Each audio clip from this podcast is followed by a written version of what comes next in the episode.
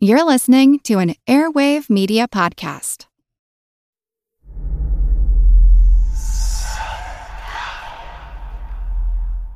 Hey, y'all, spooky season is here. And if you're looking for a show to whet your appetite for a little haunted history, then I'd like to invite you to check out Southern Gothic, a chart topping history podcast that explores some of the most infamous legends, folklore, ghost stories, and hauntings of the American South. We've covered all sorts of stuff from the Bell Witch of Tennessee to the disappearance of the Confederate submarine, the H.L. Hunley. Not to mention our deep dives into the local lore of some of America's oldest and most haunted cities, like New Orleans, Charleston, and St. Augustine. So, if you're ready for a little good old fashioned Halloween storytelling with a commitment to quality historical research, then be sure to check out Southern Gothic today. It's available now on all your favorite podcast apps. Monster Talk is supported by listeners like you. Find out how you can contribute via Patreon or with reviews at monstertalk.org forward slash support. Your contributions, large or small, make a huge difference. Thanks. If you haven't heard part one of this interview, I'd strongly encourage you to do so prior to listening to part two. We're covering the Shaver mystery and how it was built from extant lore about a hollow earth and how Richard Shaver and Ray Palmer used those elements to build what would become a foundational framework for a lot of very weird stuff indeed. Ray Palmer began publishing the Shaver Mysteries in 1945, and they told a wild tale of giant people, fawn girls, evil robots, ancient astronauts, advanced technology, psychic influence, and much more. As editor of Amazing Stories, Palmer was taking the science fiction magazine into space opera and fantasy territory, and it split a young, passionate readership into factions. Eventually, Palmer would leave Amazing Stories and venture into a new publication, one that would help consolidate and define an entire new field of study flying saucers and ufology. Up next, part two of the Shaver Mystery. It's actually quite unlike anything we've ever seen before. A giant, hairy creature, part ape, part man. In Loch Ness, a 24 mile long bottomless lake in the highlands of Scotland. It's a creature known as the Loch Ness Monster.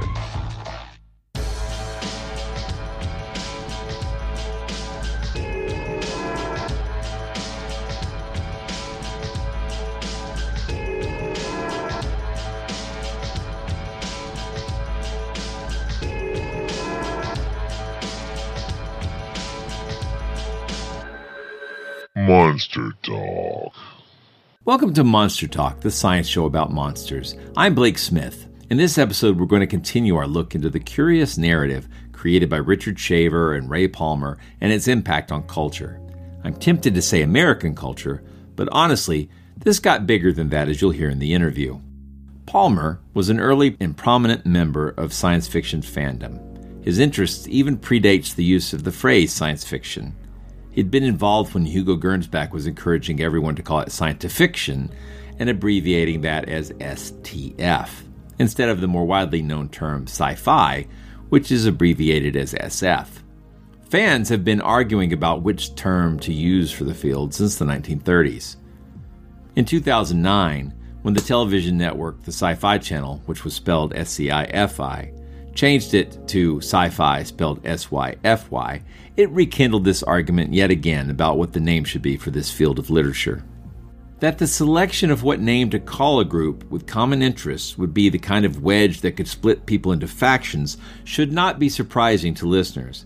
In a world where people routinely split into factions around what TV shows they like to watch within this genre, or split into groups around fictional characters such as Team Cap or Team Stark, or Team Edward versus Team Jacob, or Team Jar Jar versus Team Annie.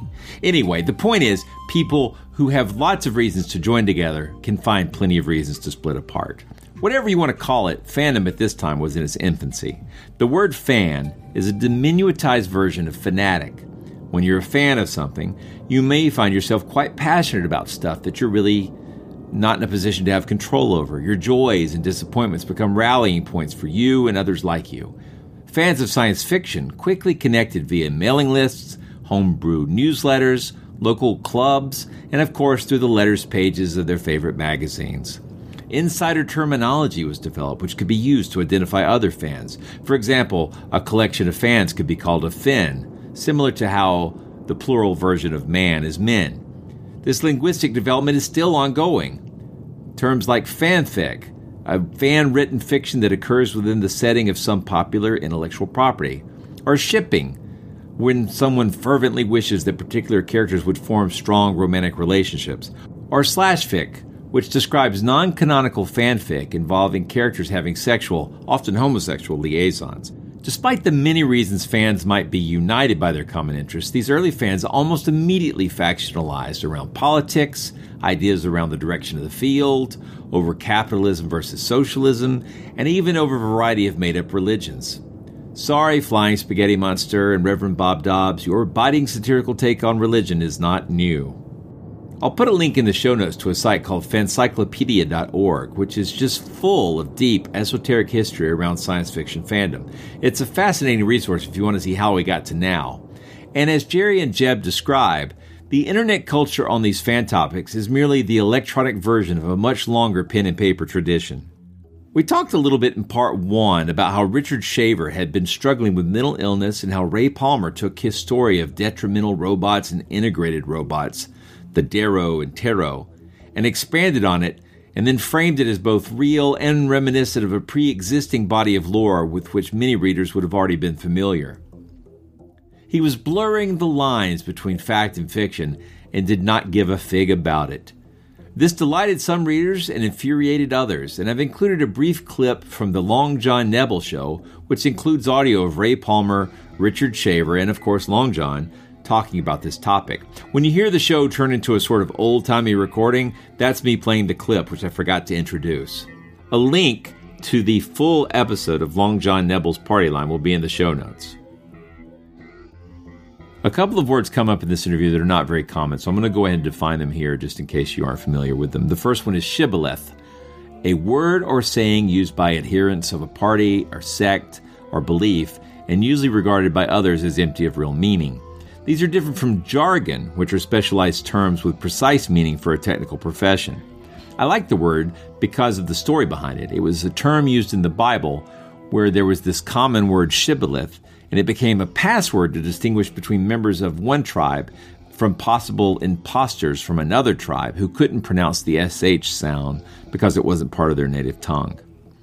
The other word I want to define is reification to consider or represent something that's abstract as material or concrete, to give definite or concrete form to a concept or idea.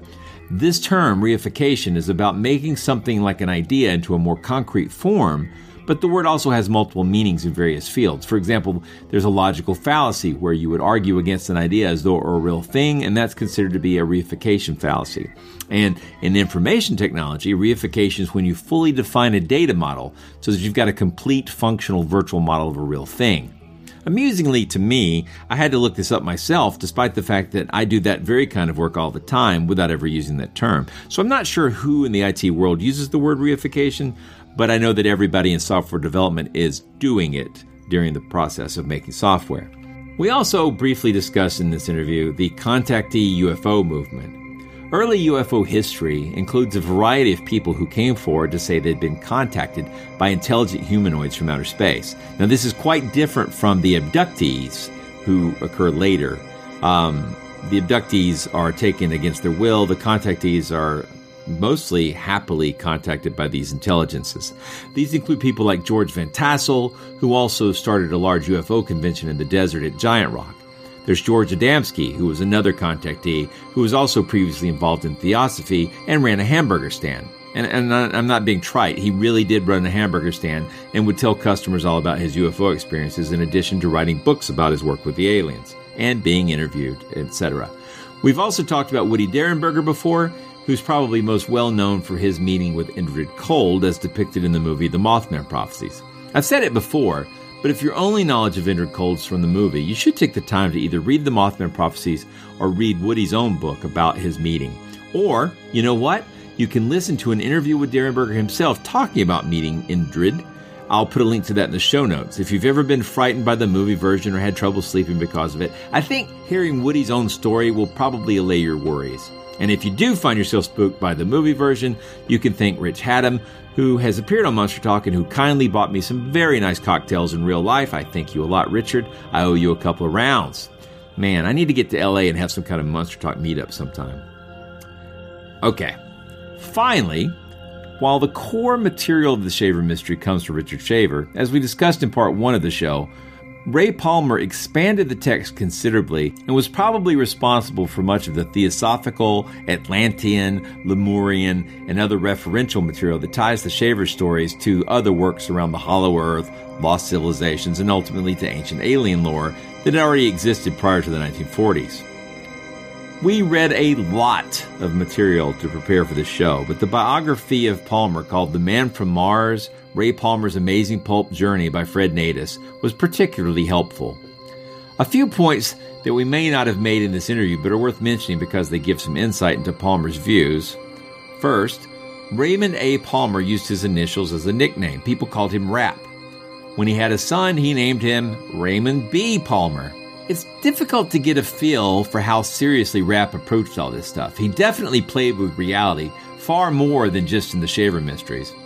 After a childhood injury, he had spent years in forced traction and reduced mobility around curing his spinal damage. Reading was his escape, and he was a voracious reader and highly imaginative. He never had a college education, and it seems he resented the kind of language common to science fiction, later sci fi, and the technical jargon common to his competitor magazine Astounding, which was edited by John W. Campbell. Palmer had a mischievous, prankish nature. He frequently used pseudonyms to pen his columns and stories, and then would proceed to berate in the editorial page this fictional author, who was himself. His work with Shaver led to a blurring of the lines between fantasy and the cult, Madame Blavatsky had done something similar when she claimed that Bulwer Lytton's The Coming Race book was actually based on real history, but Shaver really mainstreamed it to the American pulp magazine public.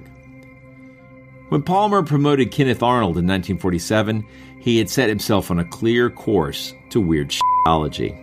We talked about this a bit in the interview, but later in life, Palmer promoted some writers who were clearly anti Semitic.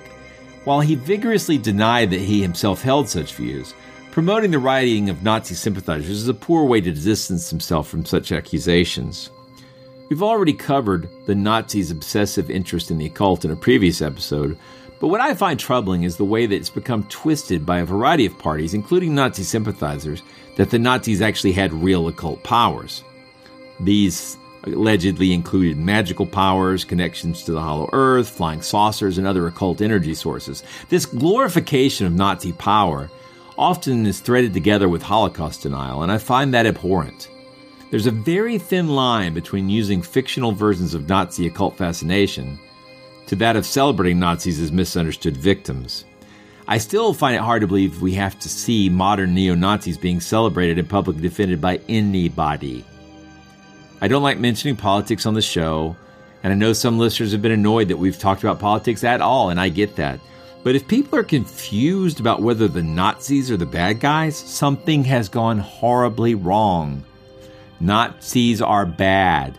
If you feel a need to defend the Nazis, please go read some real history books or talk with actual Holocaust survivors. As much as I hate politics, I hate more the normalization of racism based on junk science. I think Jerry and Jeb do a good job of contextualizing the role the Shaver mystery has had in putting us in the world we're in now. It's a frequently ignored foundational text that builds to a time when ancient aliens and hollow earth theories are threaded through the foundations of modern pop culture as deeply as the tunnels of the Deros are in Shaver's conception of the earth. Don't believe me? See how you feel after this part two of the interview. Oh, one more thing. I know the flat earth gets lots of press and is shockingly accepted by a lot of the misinformed, gullible, and anti establishment types in our population but the Hollow Earth is all over the place. It even shows up in the latest Godzilla movie. It's in manga, it's in anime, it's in comics, it's in horror films, it's in fantasy films. I mean, where would the D&D world be without the Underdark and those extensive caverns and dungeons? And where do you think those ideas came from? Also, We talk a little bit about a famous science fiction writer and fan who was angered by the Shaver mystery, but what we didn't mention in the interview is another writer who read the Shaver stories and was also suffering from the same kind of psychological effects of an influencing machine. And that's Philip K. Dick. If the things we create are influenced by the things we consume, Shaver's influence is going to last a long, long time, even if people don't know his name or work directly. Now, if that's not enough background info for part two of this discussion, you can check the show notes where there's even more reading. I don't think the world is hollow, but this shaver stuff does seem to go on forever. Let's find out why this stuff matters and get on with the Monster Talk.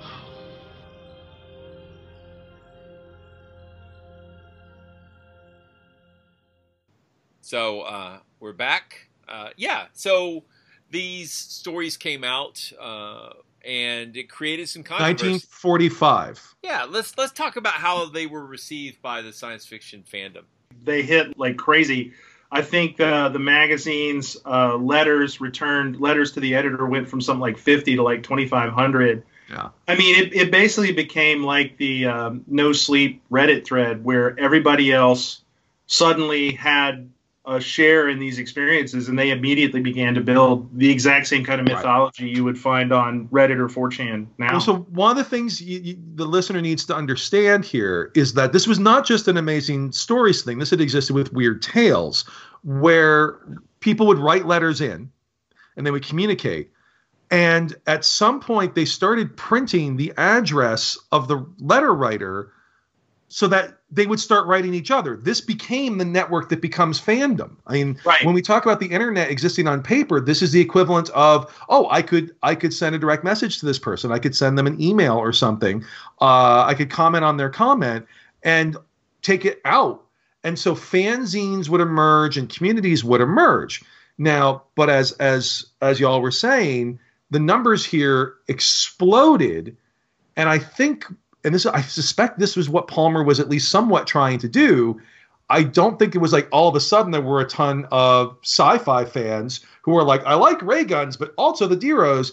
The fact that it was Lemuria, I don't think that that name was chosen by any accident. The fact that it's basically warmed over theosophy, I think all of a sudden, it, you know, it's like you know, you make a mistake in the in the keyword you use or the hashtag you use in Twitter, and all of a sudden you're like, wait, why am I surrounded by Hollow Earth people? What the hell just happened? Yeah. I think that's kind of what he was doing was basically using this network, but trying to tie it into another community that then glommed onto it.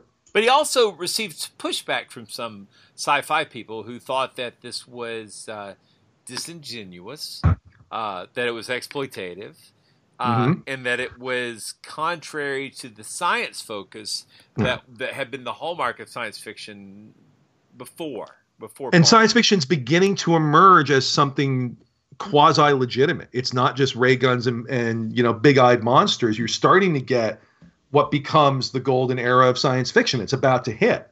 And he's like, also by the way, Victorian occultist tripe. I think that that sort of uh, fan pushback uh, was legit. I mean, I think, I mean, it was an interesting and legitimate uh, argument, right? When I think about these sort of discussions, this it became known as the Shaver Mystery. Palmer calls it the Shaver Mysteries. That's the name it, it, he sort of brands it under. He's being coy. Uh, yeah, yeah, that's yeah. an understatement. Yeah. he's he's basically trying to have his cake and eat it too. He's saying, you know, uh, we're not commenting on whether this is true, but it's claimed to be true by Shaver. That's a that's and a- it clearly resonates with everything we know, like Yeah, stuff yeah. like that. Yes, yes. It- yeah, he can't just leave it alone. He's got to say that it, it seems to like be based on the underpinnings of, you know, a lot of lore, right? That- Yeah, and and th- so these people start writing in, and they're like, you know, I went into the caverns, and my friend was vaporized, and I have a hole the size of a coin in my arm. In my arm, yeah. yeah, and, and you know, because they ran into the Deros too, and and so these people start writing in, as Jerry was saying, like like No Sleep, like creepy pasta, like what's what's that one with the the institute, like SC something. Oh yeah. Yeah, where it's just like these stories, and I don't think everyone writing in was trying to tell a real story. I think some of them were like, "This is fun. This is fun. I'm going to tell a creepy story." I have a confession to make. If you go back and listen to the Mel's Hole episodes of the Art Bell Show. Oh boy. I Go ahead. I, I am a trucker in one of those episodes who tells a ripping yarn about uh, a hole into the center of the earth. Total bullshit. I was a college kid, bored at work, Yeah. and, uh, and Yeah. and had not uh, you know had the the, the level of uh, adult adulting that I have now. People lie. I mean, yeah, people lie a lot. You know, I mean, you're not the guy who, you know, told them the story of Half Life, which is, you know, No. famous. Uh, but yeah, no, exactly. And and I would expect a lot of that. But then so I think one of the things that's interesting here, we're going to get into the idea that that that Palmer invents the flying saucer. Let's we'll get to that, but skip forward even a couple of years, and certainly by 1950 you have a number of people, many of them tied into the Shaver Network, who had deep, long histories in this occult lodge, this theosophical group, this ancient teaching. That as soon as you get rockets, and then especially when you get flying saucers, they're like, oh, I used to get stuff from the ascended masters. I mean, I mean they're from Venus, actually. I mean they're from Venus. Uh, and this becomes the contactee movement, one of whom, Maurice Doreal, Yes. uh, is directly plagiarizes people from the Lovecraft circle, like Lovecraft himself and Robert E. Howard and Frank Belknap Long, and is involved in the the shaver community of letter writers and whatnot that emerges. Uh, Well- and the the idea of like the the reptilians basically comes in right through there. Yes. I can't remember off the top of my head who introduces Lovecraft to Theosophy, but he he writes one of his letters. He's like, "Give me." He literally says, "Give me more of that stuff." Get, So he, uh, from what I think, there's two introductions. One, he gets the ideas from stuff he reads. So he reads this. Uh, I always, I always forget the name. It's Scott Elliott, but the the the Atlantis. Uh, The book that Jeb's trying to remember is The Story of Atlantis by William Scott Elliott, which was later expanded to The Story of Atlantis and The Lost Lemuria. I put a link to that in the show notes. but right before he writes Cthulhu, he he reads um, a book on the idea of Atlantis and, and lost continents. Uh, and I'm again, I'm blanking on the name. Later in New Orleans, E. Hoffman Price introduces him to Theosophy. yes, like Price. for real and but that's well after he's written most of his stories Right. Um, so it's a reification machine, really, at that point, where the, the Lovecraft didn't believe any of this stuff, but it's authors who are sort of going, "Oh, I love this mythology, I'm going to adopt it." Believers read a story by someone by Lovecraft, like Lovecraft, and goes, "Oh God, there's my mythology." They must also be channeling the ancient masters. yes Well, And- and, and uh, so- Adamski uh, was straight up uh, trained in theosophy, wasn't he? yeah Yes. yeah Yeah. So. and and Doreal, the guy who in- introduces reptilians to UFO lore through Shaver, he ran uh, a lodge in Colorado. He ran he ran a magical lodge. Now we mentioned love. We just mentioned Lovecraft right now. I want to make a huge distinction here, and, and and I did this on the Twitter thing last night. During his lifetime, Lovecraft mined. He had a lot of faults. We've talked about him before. Uh, but he mined the theosophical stuff. He mined all this stuff, turned it into fiction, and did have ramifications later. But when he started to get letters of like, tell me more about the reality of Cthulhu. Tell me where I can find a copy of Right. the Necronomicon. Where are you getting this? Where are you getting? He's like, it's fiction. It's fake. He, It's he- not real. people to the curb about it. Yeah. Stuff that he really believed, like, for example, Margaret Murray and the witch cult, he would go on and on about. But if he didn't believe it, he's like, look, and not only that, I don't want people, he literally said, I don't want people like looking for this stuff. I'm happy to tell them the Necronomicon's not real. It's fun to write about, but it's not real. Palmer is literally the opposite. Yeah, he's taking stuff that's not real and wholesale re regurgitating it as as this true story. yeah, that's really good. I mean, that's a really good anal- or comparison. Yeah, yeah. and he, and he has a much faster impact and i think that's important to know. Lovecraft stuff does eventually inspire a lot of ancient aliens. I think ancient aliens would have happened without him but he's a huge influence on it. Palmer immediately so these stories the shaver stories they they blow up but yeah the sci-fi fans aren't happy. He quickly gets kicked out of amazing stories but he had already kind of started to build um, a escape plan and found several new magazines, including Fate magazine, which becomes a, a major standard of the paranormal world. In 1947, when flying saucers emerge, he had they get um, instantly locked into the Shaver mystery because he'd been talking about you know flying from the caverns of Mount Shasta and all that, and he hires Kenneth Arnold, the Right. guy from the first flying saucers sighting, to go investigate the Maury Island UFO hoax. Yes, indeed. Maury Island is one of those. Oh my God! It shows up in everything. I don't know if you guys read the background literature for the latest Twin Peaks. Maury Island is like one of the major uh, subplots in there, and then uh, in the podcast Tanis, they use Maury Oh. Island as a as a plot point. So it's one of these things that is alive and well, and and I expect, you know, a Hellier type documentary about Maury Yeah. Island any minute. Did Josh Gates just deal? No, he's he's trying to go legit. One of the big shows that's on. They did it on well, they did it on UFO Hunters years ago. Yes, they did. but there was one that just ran like a couple weeks ago, um, where they were looking at some of metal from Maury Island. It might Uh, it might have been Josh Gates. I can't remember. They all Okay. run. It's all just one show. yeah. So I mean, the, the I I have heard. Uh, I'm I'm hesitant to say this this way. I have heard responsible UFO people that I kind of do actually like as historians of ufology, et cetera, et cetera, who are really fascinated by Maury Island, and I'm not. Like it's pretty obviously a hoax. It It's a was hoax. it was a hoax while uh, Kenneth Arnold was still on the ground. He knew it was a Yeah. hoax. I mean, it, it was a hoax. But the fact that it's being regurgitated and uh, and heated up and swallowed as a uh, uh, or presented as a, a scrumptious meal is disturbing to me because it's uh, although like Roswell, it's grown a little bit. Oh, not even close to as much as Roswell's grown, but it, it's, It's, grown. it's comparable to like Aztec, the Aztec UFO story. Right. Yeah, yeah. It it I, it it has yeah Uh, let, let's talk about it i mean i don't want to go off into a huge tangent about Maury island but basically people claim that they saw a ufo and it dropped slag or metal parts on their ship. Metal burning burning silver metal slag. and it yeah. killed Yeah. their killed their dog and uh, palmer got very excited because he wanted to cover it for his new magazine so, he hires Kenneth Arnold, the pilot, right and and and fire extinguisher salesman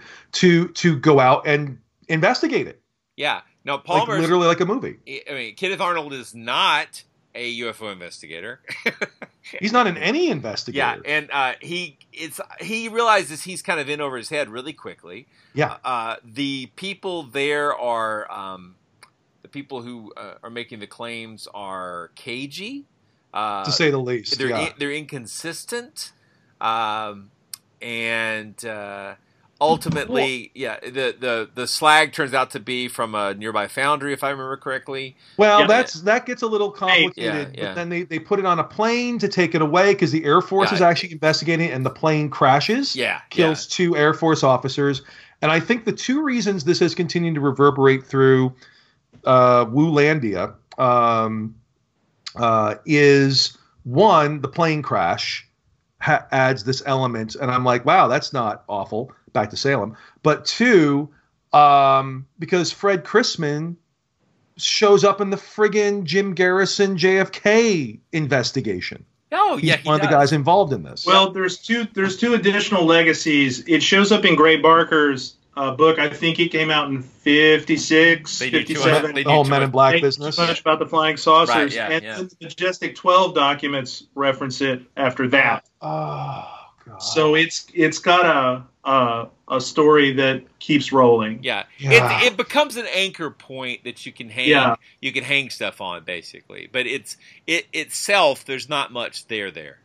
Well, let me let me ask you all. So Arnold, when he goes out there, says, "Oh my God, somebody like phoned ahead and got me a hotel room, and I don't know who did it." I want to like I want to ask you: Is it a Arnold's just making that shit up, or B is it Ray Palmer? I assumed it was Palmer. It's Ray. It's Ray Palmer. It's got to be Ray Palmer. Yeah. Yeah, yeah. I, I just yeah. I mean, Palmer was trying to build this UFO mythology once he got to Fate, and Fate is the place where it all happens. Right, you and know? Fate is because so he goes to found Fate. Uh, he's partnered with um, Is it Jerome Clark? Well, Or Jerome the- Clark's one of the editors. That's he's the, later. He's uh, later. It's uh oh oh uh, heck. Uh, do, do, do, do. I can't. Well, remember. while you're trying to think of that, Yeah. something I think Curtis are- Fuller. It was yes, Curtis the Fullers, yeah. Well, that's Yeah. right, the, The- family, yeah. But he wants to get away from Ziff Davis because hey, they're they're ever so slightly limiting his editorial control. Right. so let's let's do a very quick chronology here. 1945, 46, Shaver mysteries explode, but they're causing controversy, and um, Palmer's like, I need to do something else, uh, and he wants to go paranormal. It's very very clear. 47, flying saucers. He hires Arnold to go investigate Maury Island. Now, here's the thing. 1947, flying saucers, June 24th, and then a whole bunch of sightings over about three weeks. And it basically ends with the flying disc at Roswell on July 8th, 1947. And after that, there aren't really a lot of flying saucer things. Now, in the halls of power inside the Pentagon, there is actual interest with Project Sign and then later Yes. Project Grudge, Project Saucer, all that. But out in the public, while it's a fun, weird thing, they don't generally associate it with aliens or Martians. It's they're probably weapons, and it kind of goes away, and it only sort of reemerges in 1950 and 51 when it begins to be what we think of as UFOs today, that they're aliens, that they're, you know, all, all the stuff that we now think of. Those three years is when Palmer is building it. I mean, don't forget, do not forget that the first episode uh, issue, volume one, number one, and I've got it right over here of Fate magazine, was headlined with Kenneth, Kenneth Arnold's "The Truth About the Flying Saucers." Yeah. He, they Yeah. used that story of him flying in his Cessna, uh, seeing the discs out across the sky as the foundation for this Yeah. new business opportunity, and it's it is a business. Yes. When so that we didn't call Palmer the the man who invents flying saucers. That actually comes from John Keel, Yes. Yep. and I think he's largely right. I don't disagree at all. Uh, the more I read around this, um, uh, the more I became convinced that we wouldn't have flying saucers and that whole lore the way we do today if it hadn't been for Palmer. It I would mean, be very different. It'd be very different, indeed. It'd be very different. And Fate think became like a, a really safe place to talk about any kind of weird. Well, not just any kind of weird shit. Yeah. I'd like to point out when he creates his basic thesis for what fate is, it's like, yeah, we're going to investigate, like, I don't know, ancient mysteries. And I'm like, mother. it's just like, can I get away from it? You know, spooky archaeology is always at the base. It is always at the base because it's it's the myth that props all the rest of it up. But I digress. I wanna I want to point out one thing about UFOs. You know, the people in the government aren't dumb, and people in the government read trashy pulp magazine too. Yep. And Ro- Roswell they, they is buy a- ranches in Utah.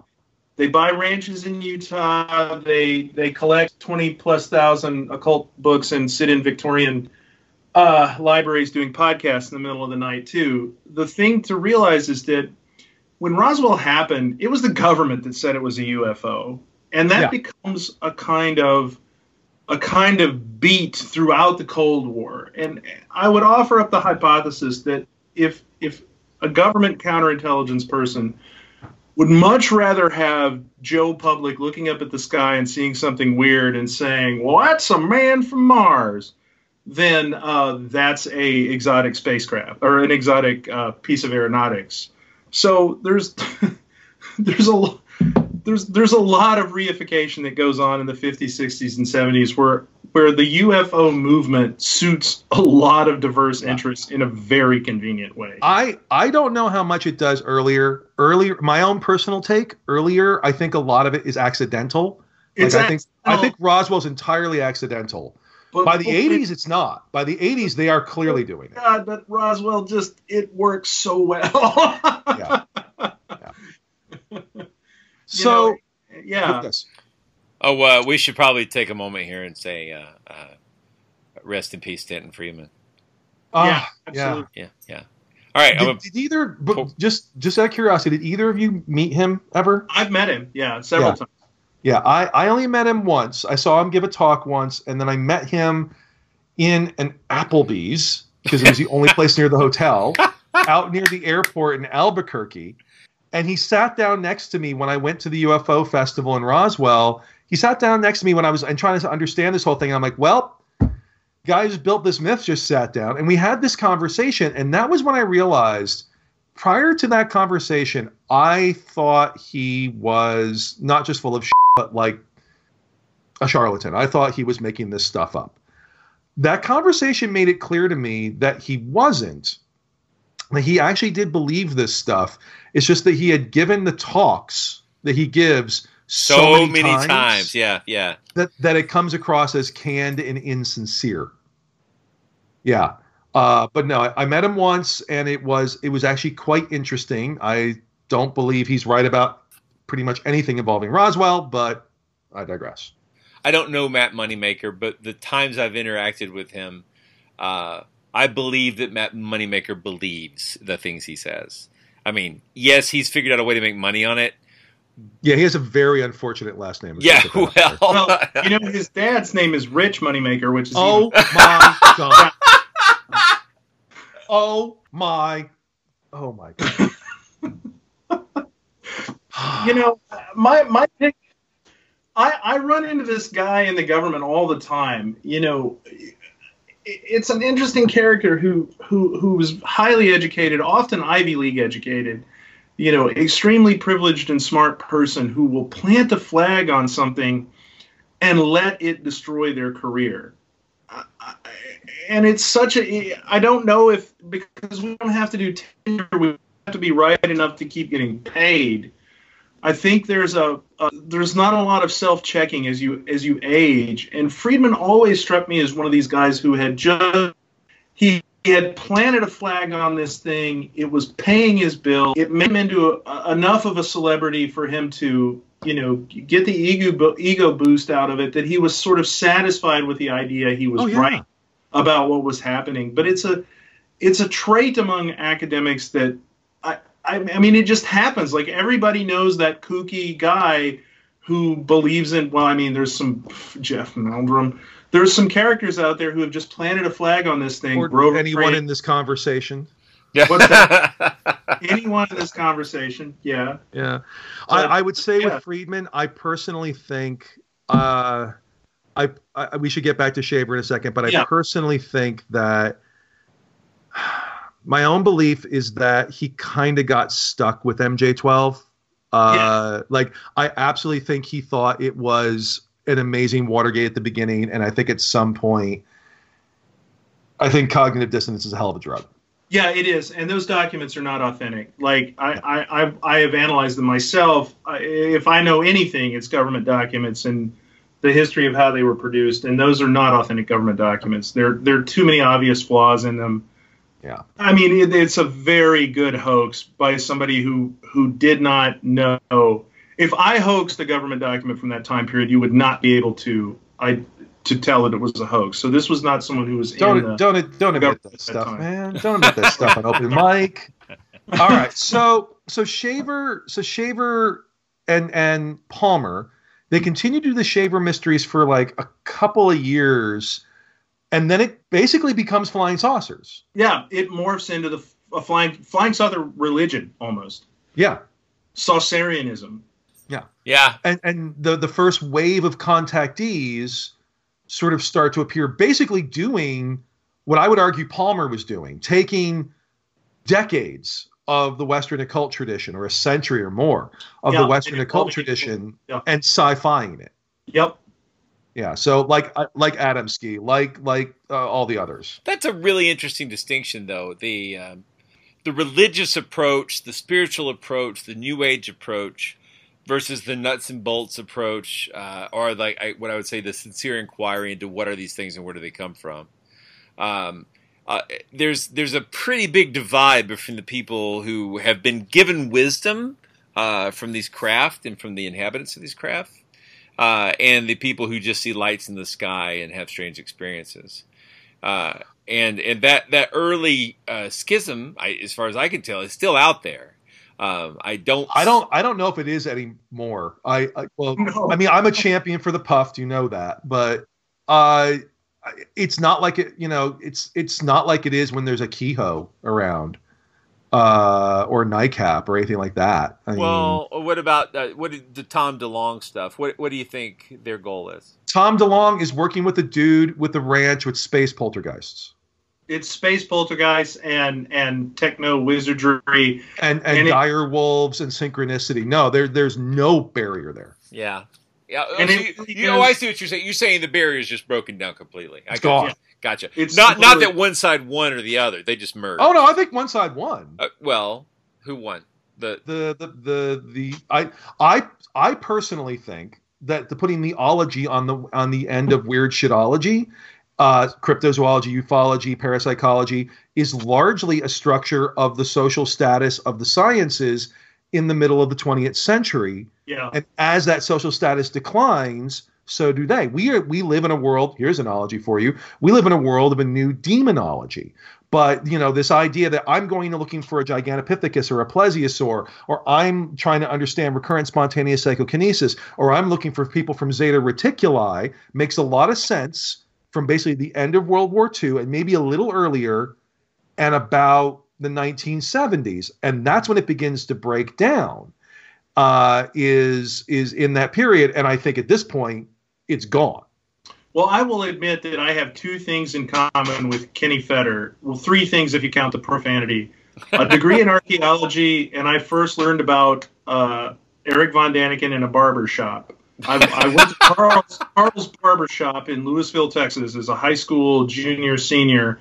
And in the pile of books you could read that smelled like nicotine and, uh, you know, barber oil was a copy of uh, Von Daniken's first book. And I started reading it. And to my 16 or 17 year old mind, you know, steeped in the religion of Indiana Jones, it made a of sense. But after I finished about my second or third class as an undergraduate in formal archaeology, it didn't make a lick of sense.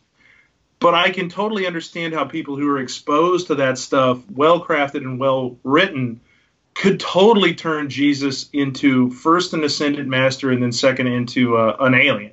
Like it, it makes perfect. It's it's logistically Oh, yeah. and logically convenient to preserve your beliefs. Like I think it's actually harder to keep it as nuts and bolts or pelts and paws.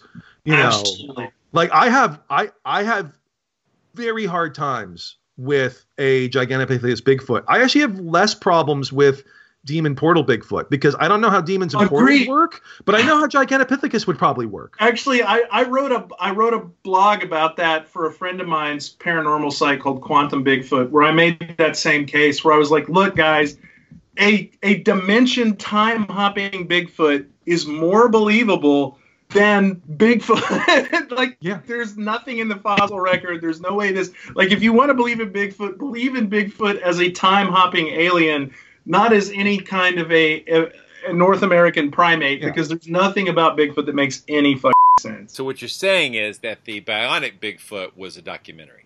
Yeah, I mean that's a lot closer now. And, and so here's I think where this ties into into the into the the shaver stuff is that um, you have sort of flying saucers get taken over and it explodes in an era of big science.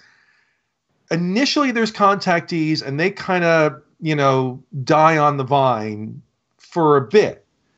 The shaver stuff, the fact that the the sort of the initial seed is straight out of theosophy. It's straight out of Lovecraft. It's straight out of all those things. I think that that is. I think there's an element of the fruit, for, the fruit of a poison tree. I, I, I think the fact that it's since it's there at the beginning. Yes, you can have people talk about radar traces and government conspiracies for a while, but eventually it was going to go back there, and it absolutely has. Uh, and I think that that's one of the integral parts of Shaver is Shaver gets downplayed and made to be this weird little quaint thing by historians of, of sort of ufology, not necessarily historians of, of contacteeism or flying saucerism, but historians of ufology. But you fast forward to the early 21st century, and it looks, frankly, a lot more like Lemuria than it looks like Zeta Reticuli. Well, I drew down from the shelf here the book that changed all of that. It is The Interrupted Journey, The Oh. Lost Hours Aboard a Flying Saucer by John G. Fuller, and my copy is autographed by Benjamin Simon, the doctor who wrote the introduction. The this is of course the Barney and Betty Hill case, Right. which took u- ufology out of the hands of people like Palmer and legitimized. That's 1965, so that's roughly 20 years after the Shaver mysteries first show up, and about 18, 17 years after Roswell.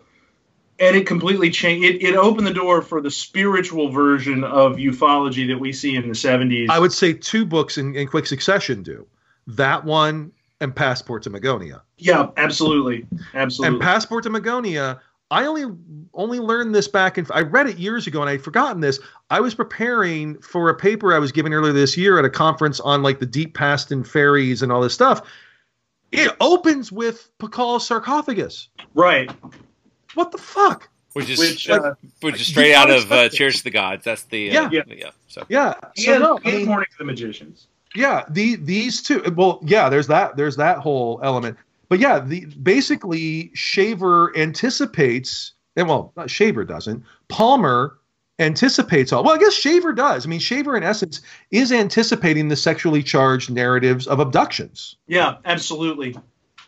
Absolutely. No. And that's that's that runs right through all the Shaver stories right up until the very last ones. yeah i mean his like we were talking about how the pulps were slowly becoming basically erotica and porn his stuff had to be massively tamped down to make it into the pages Well, he has in the story he has a wife that lives with him in the cave who's very like the woman that people in the Vril movement see from time to time like like hot blonde women you know, giving you the good news is a pretty common trope in Yeah. at this time in and the- contactees with the same Yeah. thing with Aura Rhanes and, and and all of that um and then there's all this weird like sort of sadomasochism and this other kind of like again just this weird stuff Is that it he's- Palmer? Jeb, you may know because I don't. Is it Palmer that introduces the whole concept of the Nordics and the tall whites and that whole no mythology? uh not not really because because honestly in in lemuria and shaver stuff it's all they're all weird and giant 60 foot snake women elder things Right. So all Yeah. that comes from the the, the contactees Uh, well, from the, yeah, the but- early 50s but- but, it's just like the stuff before I was gonna say, but it's, isn't it basically repurposing the the stuff from Blavatsky with the race core types, in some sense? yes. Hello, I'm Paul Giamatti. And I'm Stephen Asma. Each week on Chinwag, we dig into the weird topics you wonder about, that you care about, the stuff none of us are totally sure of, like the Bermuda Triangle, Mothman, consciousness, philosophy, UFOs, ghosts, or say Bigfoot. So who's to say that there's not alien species that are Sasquatch? Like I've seen a ghost, and I would hear something walking and breathing. Maybe every path is right. I will accept as a premise that every path is right. That is a face on Mars. Eyes, nose. It kind of looked like Wilson the volleyball. Some people enjoy the waves or whatever uh, crashing, and I enjoy listening to a quantum physics audiobook. I do think there are many things in the world that we just don't understand and probably won't understand. That's our whole show. so join us every Wednesday on all major podcast platforms and find us on Instagram, TikTok, and Twitter at ChinwagPod and Wagon. Everybody shush! William Shatner has something to say. Cat and Jethro, box of oddities. What do you do when the woman you love dies?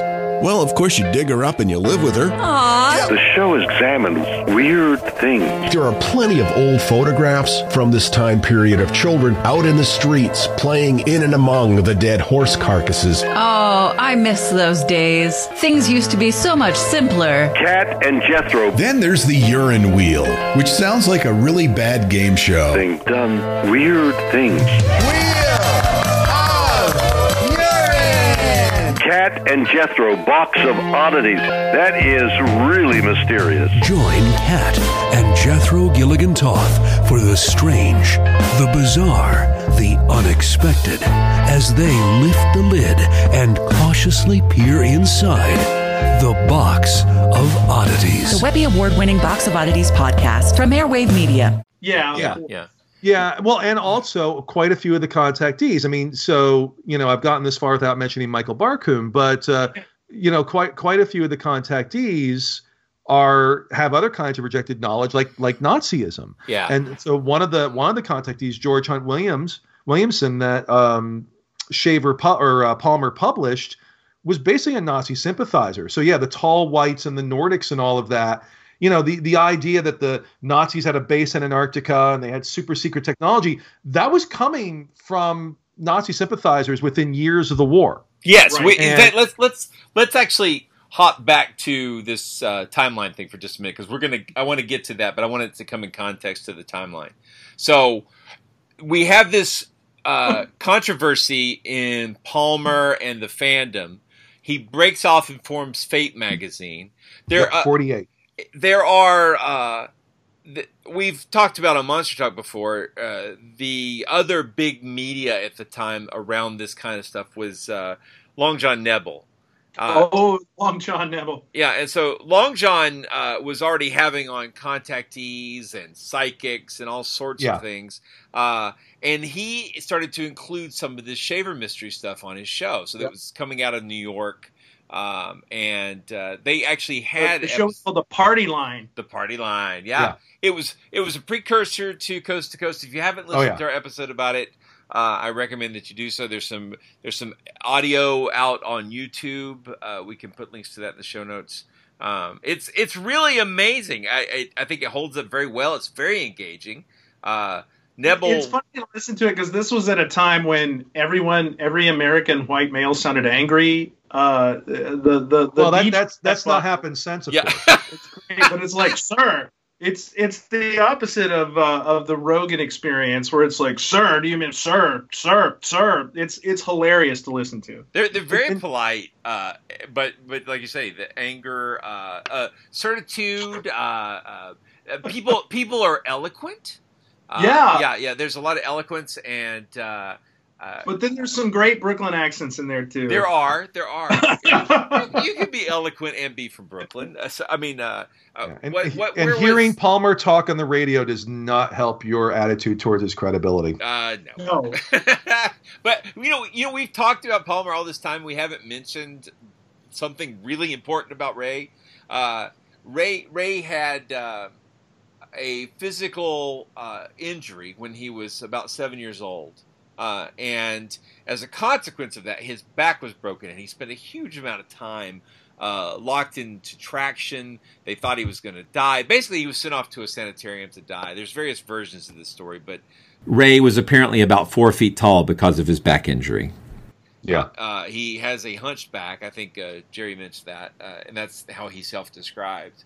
Um, And this is this is of course why he does not go to World War II. If we're wondering, he was he was not Yeah. a coward or, or a draft dodger. No, he would never have been drafted. Yeah. Right, Yeah. right. So he he he did uh, other things. You know, he entertained people, I suppose. But um, th- this uh, this is actually tied to this interesting thing that you, you mentioned before, Jeb, where people are uh, contacting you and they're thinking you're talking about Ray Palmer, the Atom.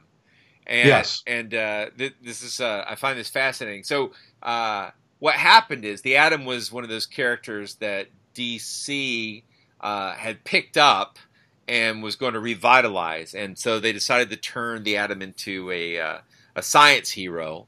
And uh, this is Julius Schwartz uh, who was doing this work, and he's a friend of Ray Palmer's, and he calls up Ray and says, "Hey, I want to turn."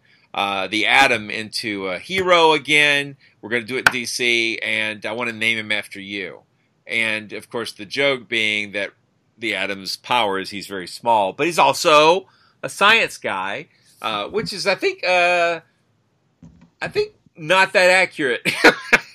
the, I mean, Ray is known for his science fiction work, but when you actually read what Ray wrote, it's not that sciency. Uh, well, yeah, I, let me let me caveat that just a little bit, Blake. If you read the old Fate magazines, we, are kind of being a little hard on them.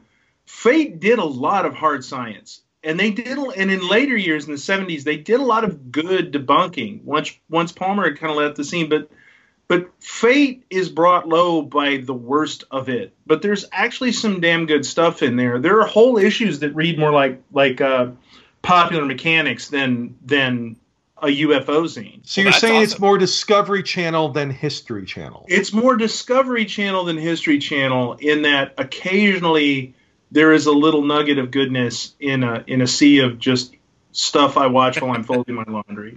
Well, I I, I have uh, I don't have some of the really oldest fates, but I do have some. Uh, the uh, the Watertown Ghosts mystery. I yeah. tracked down. Oh yeah, yeah, yeah. Uh, that was, was that born? That was born out of Fate magazine, wasn't it? Uh, uh, to an extent. I mean, the, the photo existed long before that, but the first serious investigation. Well, even that's not true. Hereward Carrington investigated it, but uh, I don't know if he published his work. But the uh, later on, uh, it got researched in, uh, in most of the details we have, and one of the better photos we have of the original is from uh, Fate as well. So, yeah, yeah. So, um, anyway, I didn't mean to sidetrack on that, but the uh, uh, yeah, Palmer uh, has uh, broken off uh, from this, and so I was going to say the the science fiction community is mad at him because he keeps keeping this coy attitude around whether or not these things are true.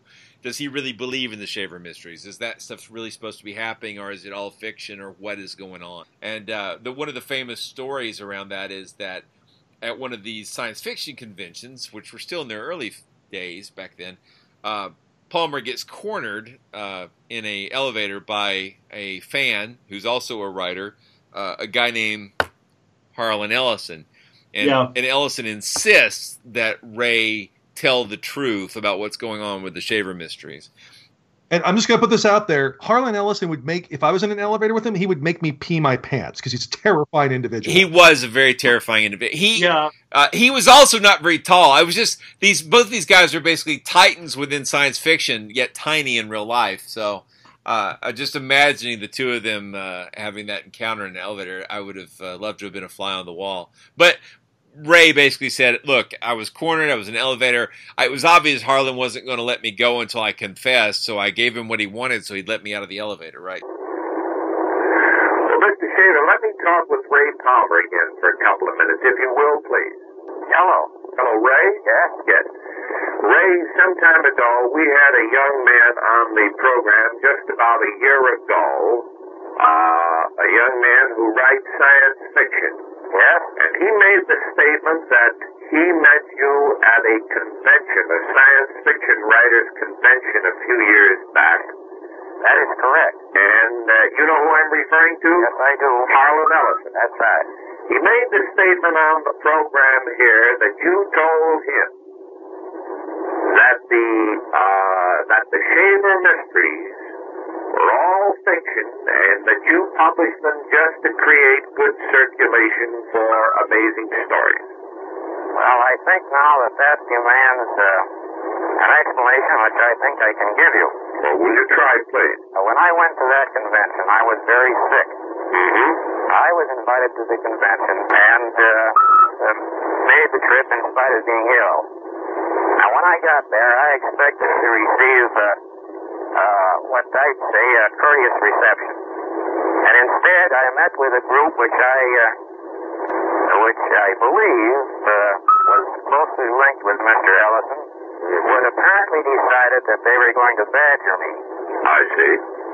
Now they kept asking uh, questions which uh, actually you can't answer without. Uh, uh, it's a sort of a question do you still beat your wife? Mm-hmm. I understand. So in exasperation, finally, when he confronted me in this elevator, I said, "Well, what do you want me to answer to the question?"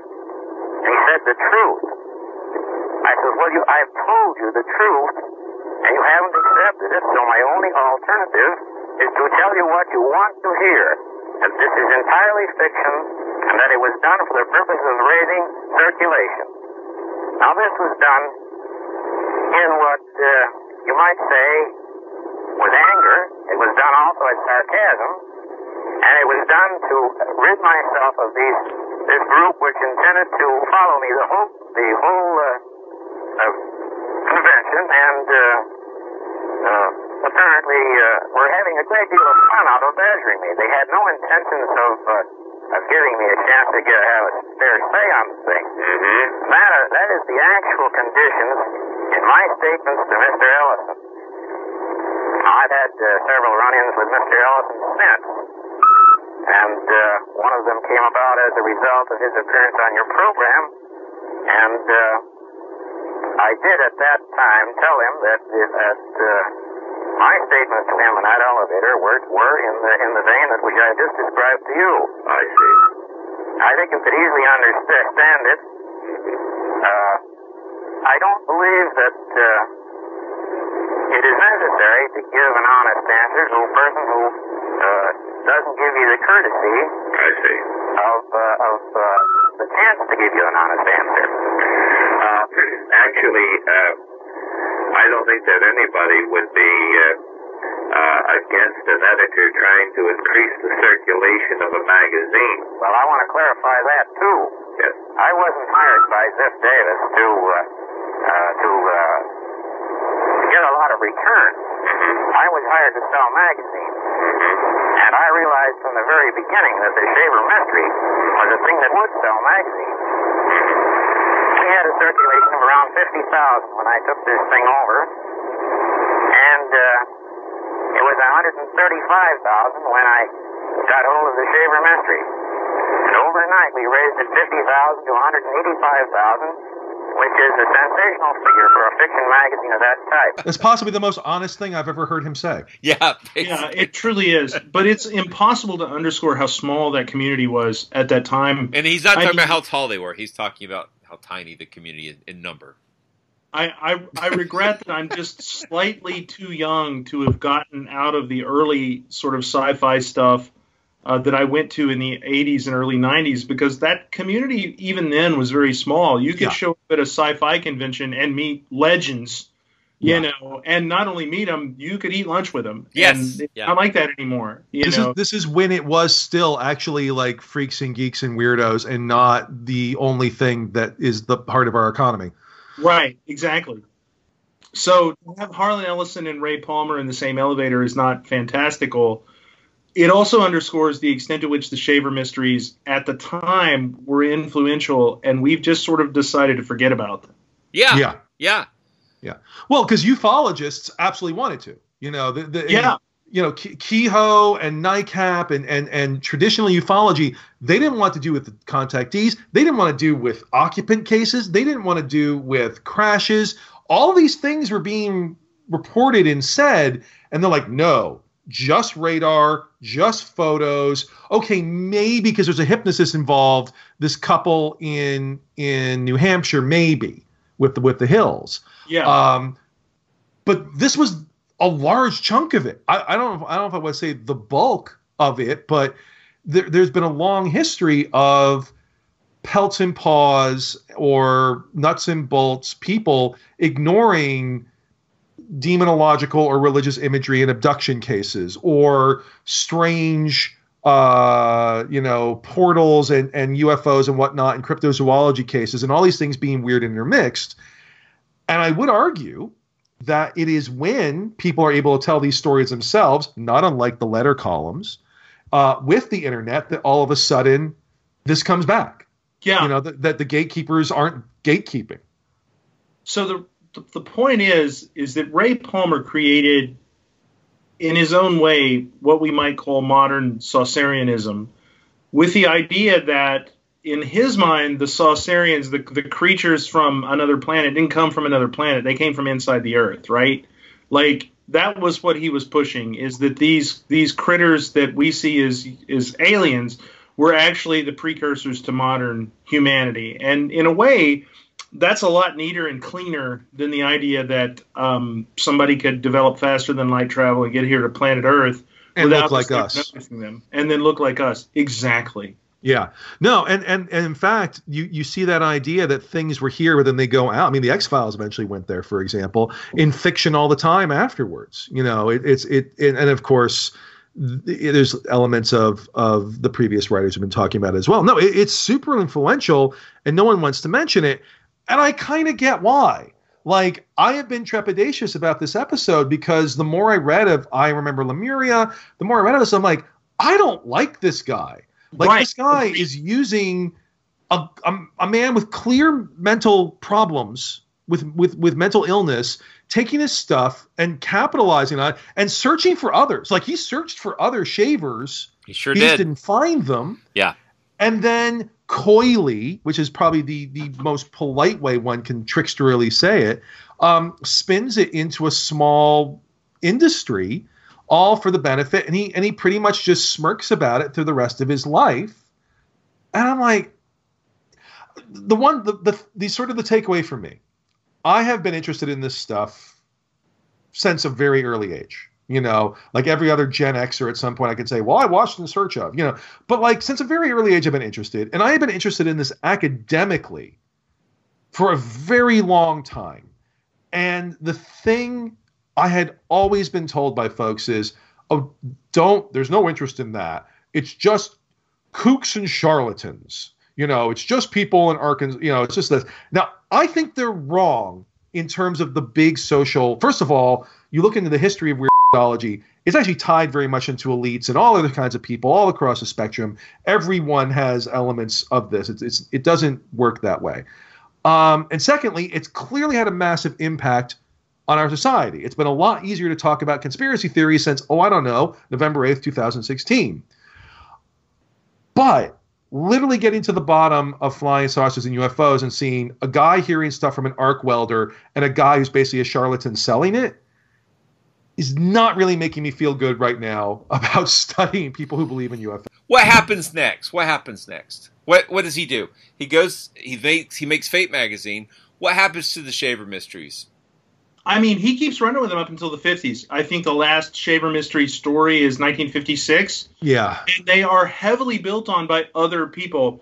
I think it's actually a, a woman that writes in and proposes the mythology that's he- that and this is this goes to the whole Dulce story.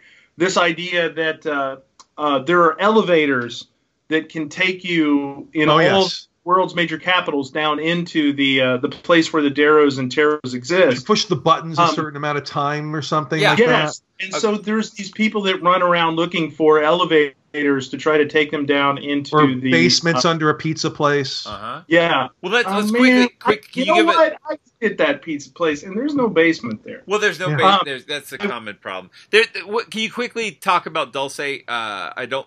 Some of our listeners have probably never heard of it.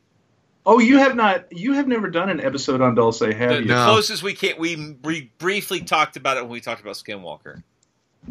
So Dulce Base was one that was sort of born out of the uh, Art Bell show. Really, we, a lot like John Long. I assume you're. If your lis- listeners don't know uh, Art Bell, they need to log out right now and, and do something different with their life. Well, it comes out of the Bennewitz affair to some degree. Yeah, exactly. And it's this idea that under Dulce, New Mexico, is a giant alien base. I'll tell this story since we're uh, since we're talking. Um, I got a call uh, a couple of years back. My first job with uh, the agency I worked for was treaty archivist in the United States. So I get a call from a guy who, uh, a soccer fan from the UK, who has an English accent and probably likes uh, uh, cyan-colored shirts, who asked me for a copy of the Greada Treaty with between the United States government, President Eisenhower, and uh, the Gray Aliens. And I informed him without even walking into the vault that we did not have such a treaty. Of course, I knew what it was. This was supposed to be in 1954. And uh, we got into a huge road that lasted about two hours in discussing this. This is not something that you're supposed to do in your capacity as a as a government employee. And whenever he found out my last name was Drake, uh, that made it Oh, even boy. worse. That's a that's a very that's a very icky situation to be in. It really yeah, uh, if- if your name is Drake and and you work for uh, uh, uh, uh, certain government agencies, that's not great. You Were- know, how- you were on the phone for two hours. Were you able to Two get- hours. to get like a snack, like like a like a some Ike and Mike or anything? solid hours. And there was a point, Blake, where I literally had my feet up on the wall and I was like stomping the wall trying to get off the phone with this guy. Um, the Greada Treaty does not exist, but it was a treaty that was supposed to be between the gray aliens, who some people are villainous, who are and others are good guys. And basically, what President Eisenhower supposedly agreed to was that we would allow the Greys to take a certain quota of human beings, uh, from the Earth in exchange for access to their advanced technology. And uh, I cannot remember the guy's name, and God, I wish I could. Supposedly on the Art Bell show, it was disclosed that the base where the Greys, the Dracos, the Tall Whites, all these characters interact and live together is under a mountain in Dulce, New Mexico. And it goes down into the part of the world that is inhabited by the Dero. Yeah. Yeah, And- base, like they were they were they were building a base, they were already trying to build a base and they break into an already existing cavern and they're like, "Oh, exactly. Oh, sh- people." Yeah, no, this this comes out of even I think even before the Art Bell thing. So there's the Paul Bennewitz stuff in the 80s and I am blanking on the name of the abductee that allegedly she has been down to level 6, the hell level the hell where level where of they the- are like like mutating people and that there's people down there that are screaming for help but the guards are said don't talk to them because they're clearly crazy. And so if you've ever heard any stories like montauk like pizzagate like all these things of oh by the tens of thousands people are being kidnapped and used for horrible experiments and sacrificed and cannibalized this this story in the in the in the 80s that becomes dulce it's very Shaverian. It's extremely It Shaverian. is. It totally is, and it requires Shaver for that piece of the mythology. It Yeah. really does. Yeah. Um, but the idea that you can get on these magical elevators and go down into the world really adds to the sort of the mythology of it. I've even I even saw somebody the other day who suggested that uh, Elisa Lam was trying to get to the uh, the Dero's world in that elevator in that damn hotel where she ended up in the, in the Oh God, Like- no. these stories That's can a be used that's the wrong way. She was going up. I know, I know, but the, the point is, is that these stories are so fluid and Yeah. so universal in these tropes that anything, it's perfect for the puffed. Uh, Yeah. what is that well, the I mean, par- Bar Barkun's apo- apocalyptic. Uh, what does he call it? Um, uh, improvisational apocalypticism. I mean, that's- exactly. Any any of your convenient mythologies related to the paranormal can be folded into this. From QAnon, Pizzagate, Elisa Lam, it all works. You just keep adding. You just keep adding. You know, Lego expansion kits to the original mythology, and you can go on forever. And I think the fact that it starts with Palmer doing that, I think Exactly. gives it part of that cast. Like, you, you know, it. I think the I think that is important to the fact that UFOs have always been the one like this. You know, we, we you know, I, we're talking about the paranormal unified field theory. One could argue it's a takeover of all the rest by parapsychology, but if you look at those those things, you look at crypto, you know, the normal thing that Monsters talks about. You look at parapsychology. For most of the 20th century, they tried to stay within their alleged academic, whatever you want to call it. We're looking for plesiosaurs, we're looking for psychic abilities, whatever. UFOs started there, but it was always the one that bled farther, you know, that would produce a keel, that would produce a Vallee, that would produce abductees and level six and all of that. And I think the fact that it started with a mishmash of Oahspe and pulps is part of that. Well, it's the people's literature. In the same way that 4chan and Reddit and 8chan and all that is the people's literature, it's a place where those folks can get affirmation in a way that they can't get from traditional academia. I mean, they're they're Well- trying to build a sidebar to legitimate intellectual pursuit that satisfies their their ends. and I'm trying to remember the exact quote from Ray Palmer, but Ray Palmer at some point basically said something like, "The purpose of the paranormal is to make you think." Yeah. But it it kind of doesn't.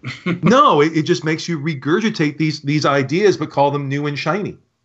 He also I mean- said, but he also kind of tied into my pet peeve about the way that fiction and and and uh, fantasy sort of overlap in, in folklore. He said that uh, fiction often shapes our perception of reality, particularly of the extraordinary.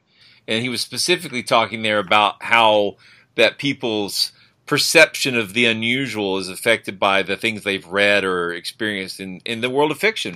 So he, And you're like, yes, Yes, yes, Ray, is. Ray, yes, the things you are writing is affecting how people perceive the stuff that they're experiencing. Yes, exactly. So, Uh, and also, one more thing that I think is of, of interest: if, there's a sort of stereotype uh, of the skeptic who just dismisses these weird claims as that person's got a mental illness. That person, and you know, to in the non PC Right, way, exactly. that that person's crazy. Like or, like all the people telling me why you're looking into this. Right, exactly. So the thing is, though, there are people with mental illness, and I think in this particular case, multiple people with mental illness have been uh, taken advantage of, manipulated, and uh, lost a lot because of others who were trying to control the narrative.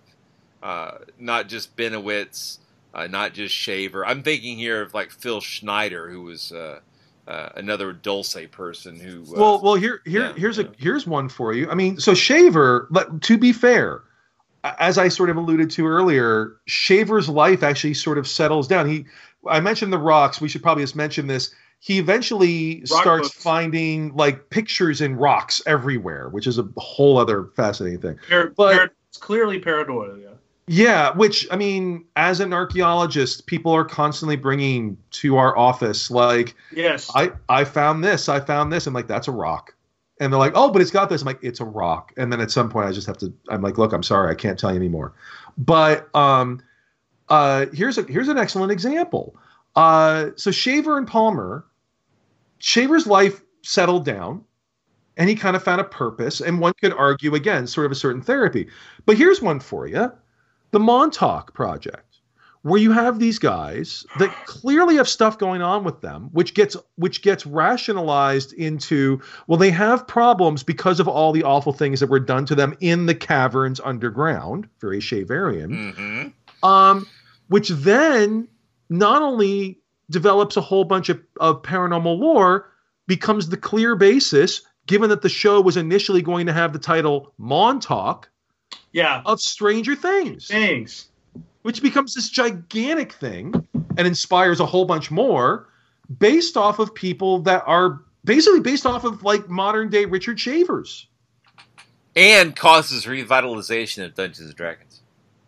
Well, that's Yeah. fair. Yeah. The the uh, the Stranger Things Dungeons and Dragons uh, set is pretty sweet.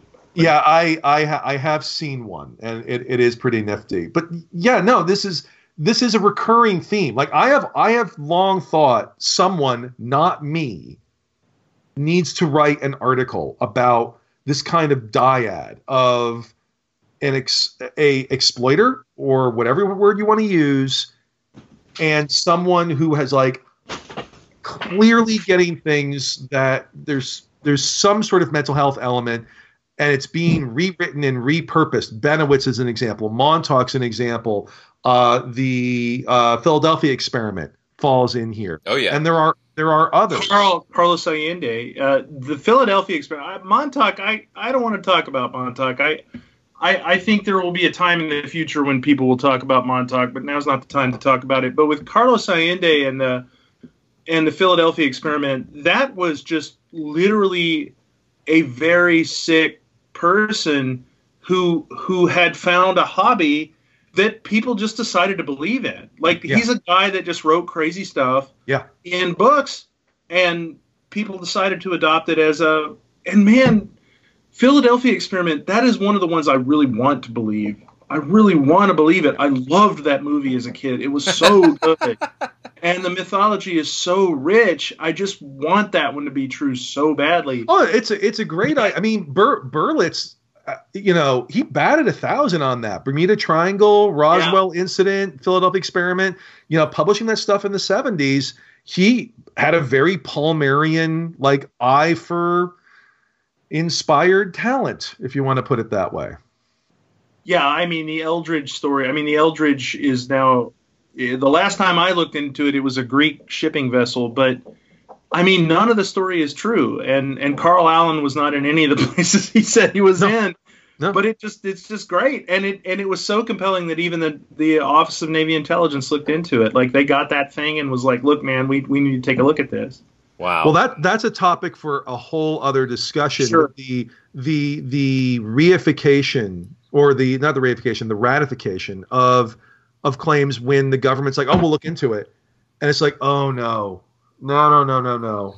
No, no. Hire, hire a friggin' folklorist. Hire an anthropologist. Hire yeah, a historian. because as soon as they look So- into it, it gives it just it gives it a yeah. gravitas. Well, the government's looking into it. There's got to be something there. Right, oh my right. god! So I, I have to say this: like the volume of crazy mail we get is you couldn't even conceive of. I, I don't even want to talk about how much crazy mail we get at work, and but yet we still have to read it and go, Mm-hmm. ah, there's nothing here, there's nothing here, there's nothing here. Wait a minute, wait a minute, we better look into this one.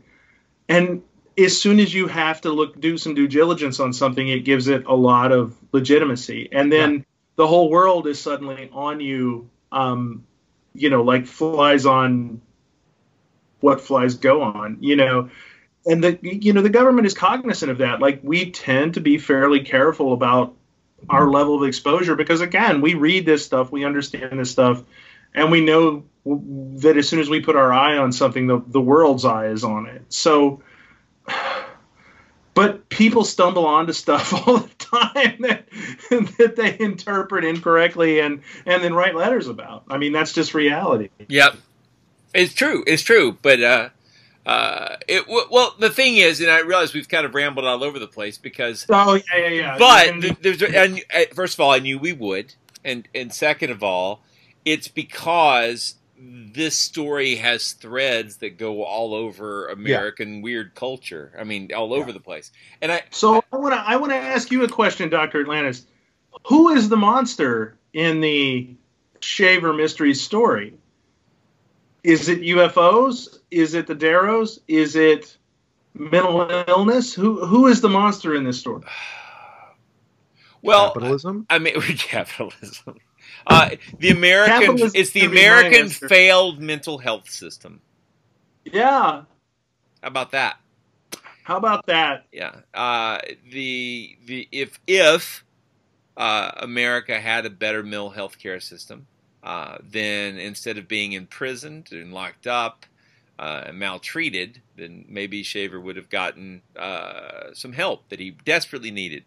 Now, in a sense, he got help and was able to make a living because of Palmer. So, in one sense, Palmer, as a person who really values uh, um, testable reality, uh, Palmer could be seen as sort of a villain to me, uh, exploitative, but everything in my reading suggests that Shaver and Palmer did not have a exploitative relationship. They had a friendship that just was one that also led to them both relying on each other. To Uh, the point that they seem to have moved very close to each Yeah, other at, yeah. at a point later, and they died in the same year. Yeah. Yeah, so I, I, um, I, I think, um, I, you know, a lot of friendships come and go, and uh, theirs was no exception. It, it had its ups and downs, but um, I think Shaver really cared about Palmer, and I think Palmer really cared about Shaver, um, and uh, I think it seemed like by the end of his life, uh, Richard was getting uh, some pretty decent therapy through his rock art, even though it appeared to be nothing more than uh, pareidolia. He was also able to take that and make fairly impressive looking artwork out of it. So and and and to contextualize it. Yeah. You know, th- there's a difference between I'm writing howling manuscripts about like people being shredded under the earth by cannibals and hey look, I know the mysteries of the universe through my rock art. Yeah. Like that's the, one is a lot healthier. So I mean, I guess my the conversation here, I still don't like Palmer. I don't know if I'd call him the monster. If I had to actually sort of find a monster, I mean, I said capitalism somewhat jokingly, but I, I think I would elaborate and instead say this this sort of attitude of like, oh, it's it's kind of fun, it's kind of true. Does it really matter? That that does it really matter attitude, which absolutely Ray Palmer clearly had yes, and so many people after him have had. You know, the when your smug friend is like, "Oh, well, ancient aliens, that's fun." No one really believes that, and I'm like, "Yeah, Yeah, they actually, do. they do. Yeah, they do. They Yeah. absolutely do." That's the monster, And- whatever that is. yeah, I, no, I agree. I agree. Oh, I so I want to say though that uh, Palmer towards the end of his life, we we started to talk about this before, and I, I cut you off because I, did- I wanted to kind of hit it chronologically. But he got involved in, first of all, some very right wing politics. Uh, he got involved with supporting uh, some people who were, let's say, Palmer himself tried to distance himself from the anti Semitism, but the people he was publishing did not. And then he became a big fan of George Wallace. Yeah.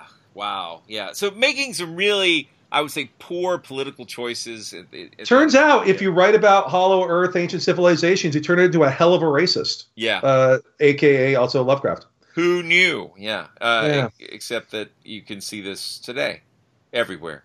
Um, but but Palmer also uh, got in with this Giannini guy talking about the uh, Hollow Earth again. This time talking about uh, Admiral Byrd and uh, the the Oh, poles. yeah. yeah, some really weird. Uh, I would say weird science. It's not even it's science fantasy, but it's built on a sort of a hoax around the idea that uh, Byrd had actually gone inside the Hollow Earth and uh, knew about it, and there was a government cover up. That was a fairly interesting story because, as you were saying, this actually came out of uh, uh, sort of uh, pro-Nazi story. Yep. But I, I do uh, find that, that that narrative around the Earth being hollow is still out there, um, and um, Oh yeah. it's not going away. I mean, it's it's I I would say it's not as prevalent as the flat Earth. I was saying, remember when the flat Earth was a joke? And Yeah, huh, yeah. no one really believes that. Yeah, yeah. Oh yeah. there is this there is this concept in politics right now, and I, I'm not going to make fun of anybody's politics, despite the temptations that I have to do so. Um, that if you are anti-establishment, then you're right by default. I mean, I'm as establishment as you can come. I believe in the establishment. I believe in the idea that you work your way into the establishment, and then you you you advance your agenda based on having earned a place at the table.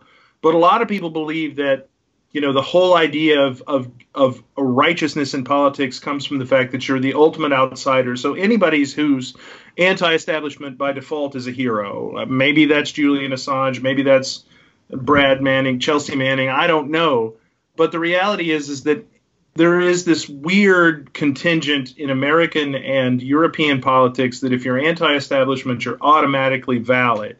And I think you see a lot of that emerging, especially in the 50s and 60s, in this kind of ufology and Saucerianism, where they, the fact that these people have an anti establishment voice automatically grants them legitimacy. And what I'm seeing is a lot of people adopting some super effing racist beliefs uh, simply because they're they're not part of the establishment right now. Oh yeah. No, I mean th- that that I I would absolutely agree, and and that's the turn we've taken is.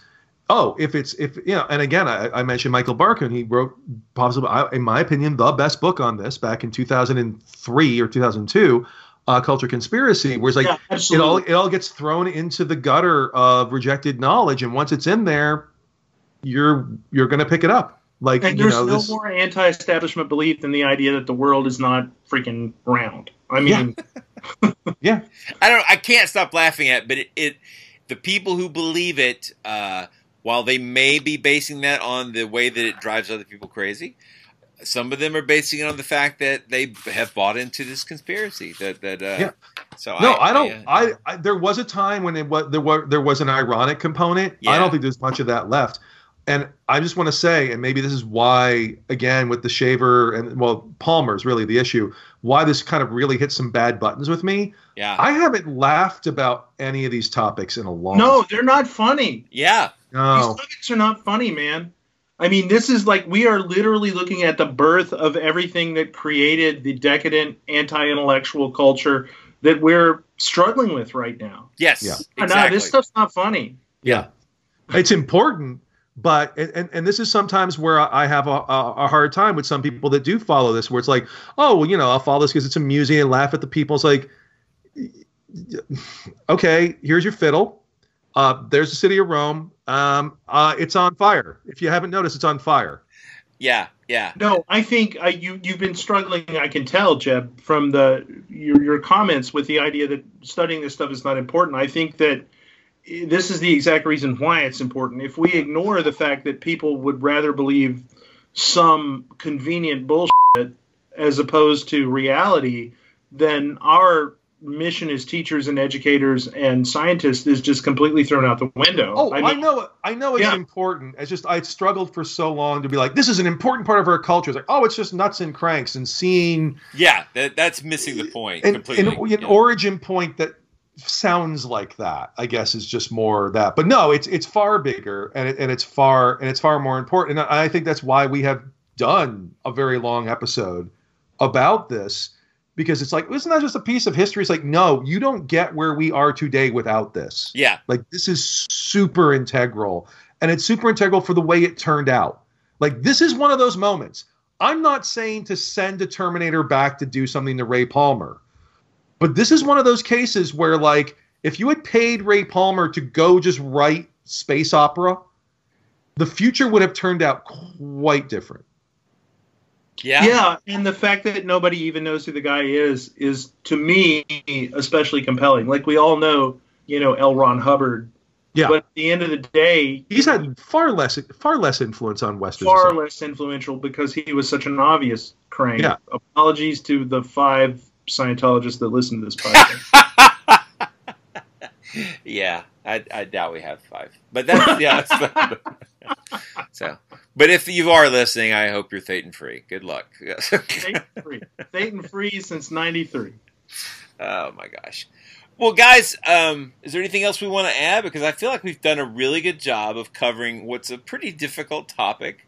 Um, I, I, I know I'm going to edit this a little bit. I but- want to underscore, uh, Blake, this is a very difficult topic because a part of me wants to just put on my party hat and, you know, drink a gallon of booze and ride through it as a romp. But then, you know, I'm glad that Jeb is here to, to anchor us in the reality that this stuff is really like this is the this is the zeitgeist we're dealing with, and it was born out of a, a poor man's inability to understand what was going on inside his head. Yeah. Yeah, I, I, and I will say to balance that, 20 years ago, when I really started to look into this more significantly, I would have talked about Shaver. I remember this because I talked about it in classes and things of like, oh, well, it was this weird thing. And yeah, it's a little questionable because this guy probably had problems, but this other guy sort of, and now I'm like, oh, fuck this. And and it's because I because of what has happened and and also seeing its its its tendrils everywhere. Everywhere, So I, I yeah. get I get that tendency because you're like, he's got a deer girlfriend, not one he finds as dear, one that's a freaking artiodactyl that has got mind control rays under the earth, and there's an immediate like, oh ha ha ha, that's funny. Look at that. You know, Well- oh look, it rained on the crea- uh, on the Noah's Ark and it got broke. Isn't that funny? You know that that sort of thing. But yeah, I mean, there's a we've kind of talked about it privately, but there's a documentary out right now that's supposedly reinventing the paranormal, and it's straight out of the Shaver Mysteries. oh yeah. I, Well, no, I mean, we've we've talked about it. Let's just say that the Hellier thing. It's it's come Yeah, up, okay. uh, and and and you mentioned it earlier, and it's it's out of a lot of things. Um, I don't think it's out of Yuggoth. Actually, I do, but uh, we'll leave that there. Yuggoth is not a planet, by the way. It's a uh, It's, a dwarf. it's a dwarf planet. it's the dwarf planet. Yeah. Uh, I guess I think we covered everything. The only thing I don't see was we didn't talk about Martin Gardner and his uh, sort of.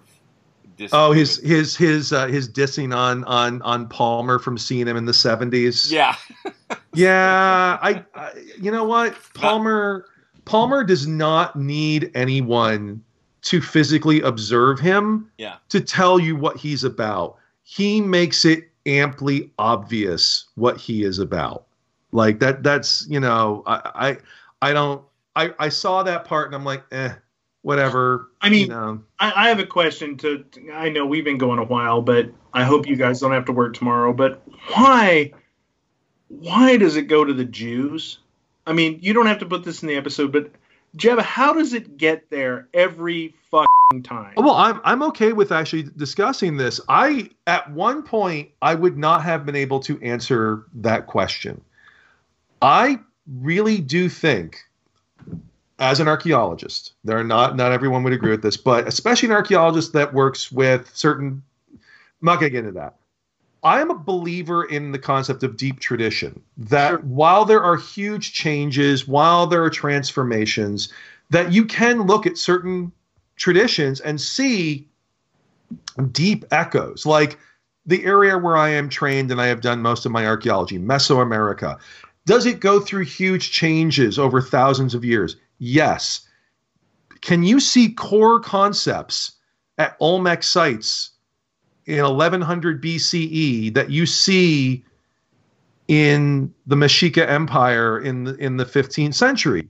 Is it the same? No. Are there some connections? Yeah, there are. I would argue that there is a deep myth, a deep tradition that emerges. I don't know exactly when. This is outside my my abilities of a it, it's clearly tied to i mean and there's other versions of this but there's a specific one a specific one that's clearly tied to medieval christianity Yeah. that is that there are two enemies that there are a decadent urban anti christ enemy that starts off being identified with jews in europe in league with a barbarian outside enemy Right. which Right. is pretty obviously the turks and you know and all of that Yeah. and it starts with the pogroms against Jews in Europe in the medieval period.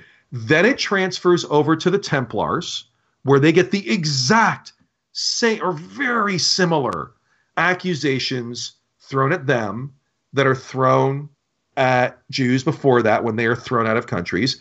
Then, about a century and a half later, witch panics, which had not happened before, but they're the exact same. Oh, they don't meet in the Sabbath; they meet in a Sabbath. It's very, very different.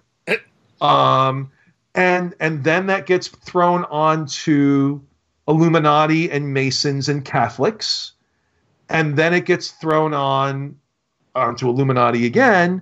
Uh, and then we get into the Satanic Panic, and then we get to Pizzagate and QAnon Right. Exactly. so I think it's I don't think it's it's not one of these reinvent things. I I I, I think there's an element of that. I used to like when I started looking at witch trials. I'm like, oh, I, it's what I call the crucible model. Well, when you get in a certain kind of circumstance, these ideas like reinvent. It's like the circumstances make them more palatable to more people, make them more possible to be in the mainstream.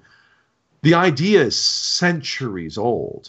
So I think I think that's why. I think I think these ideas are much older and they get transformed, but the reason they're successful is that they're digging into a thing that's already there.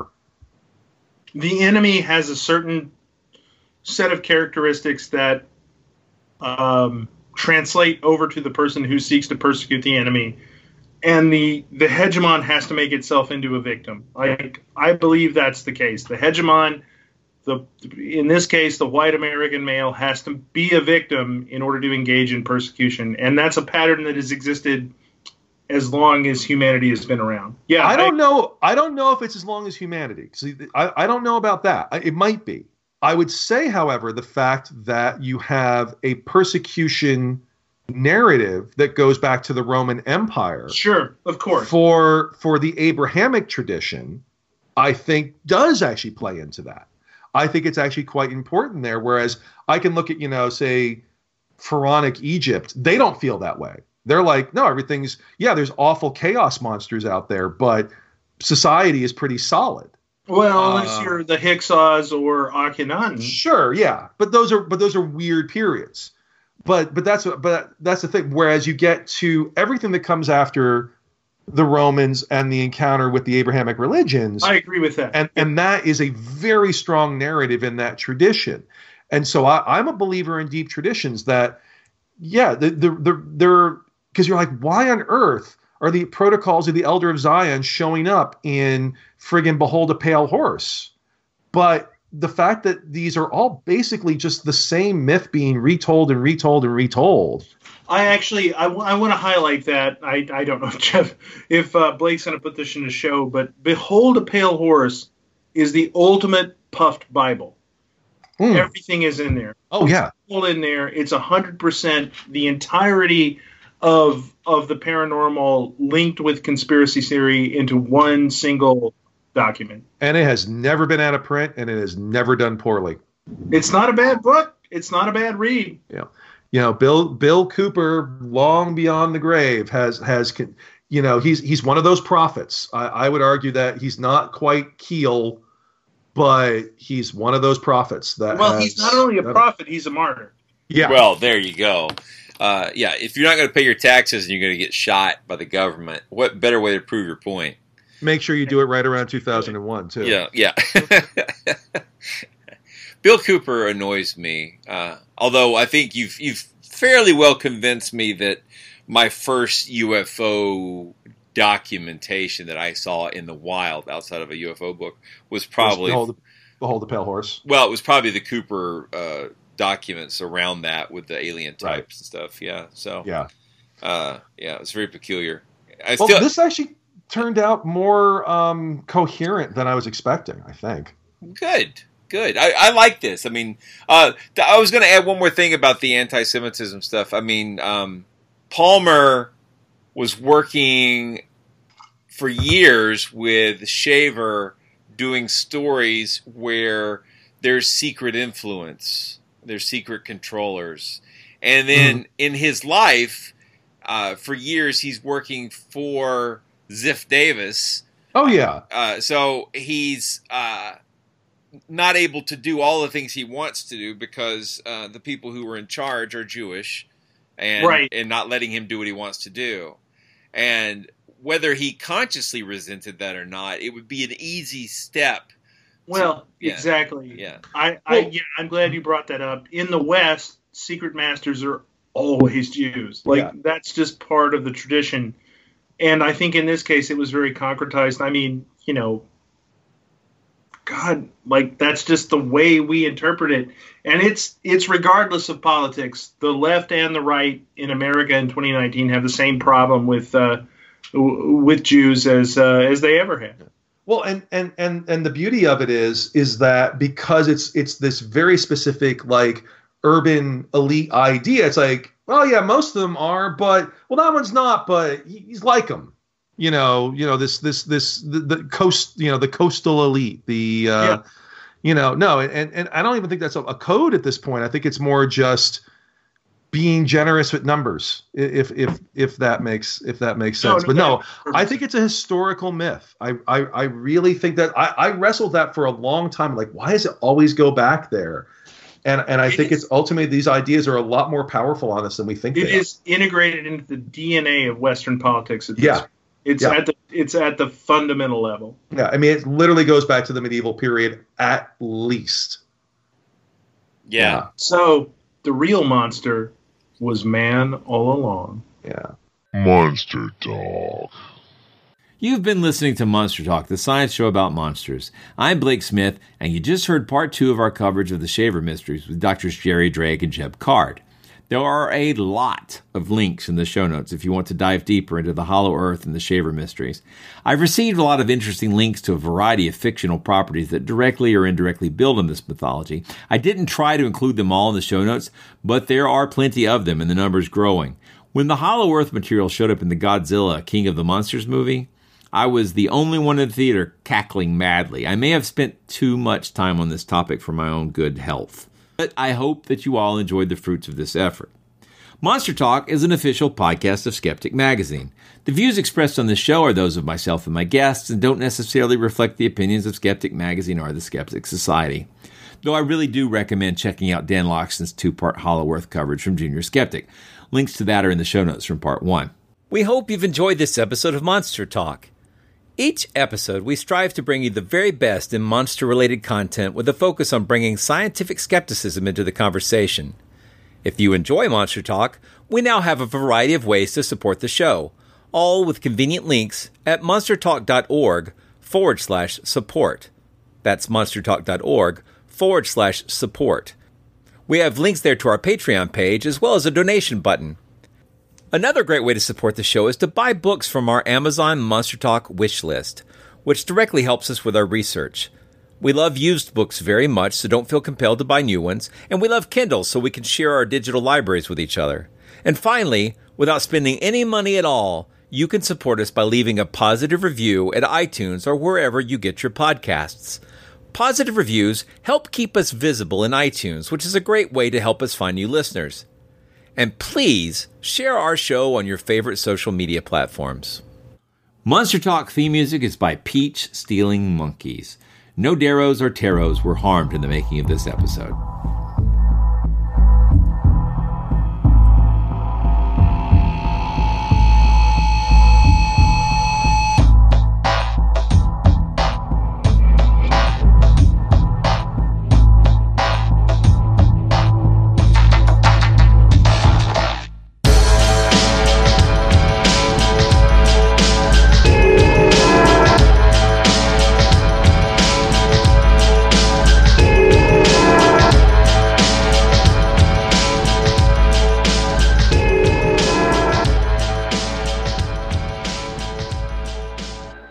Hungry for more skepticism? Want to learn the truth about the scientific controversies of our time? Then subscribe to Skeptic, the quarterly magazine Stephen Jay Gould called the best journal in the field. To subscribe, visit skeptic.com today.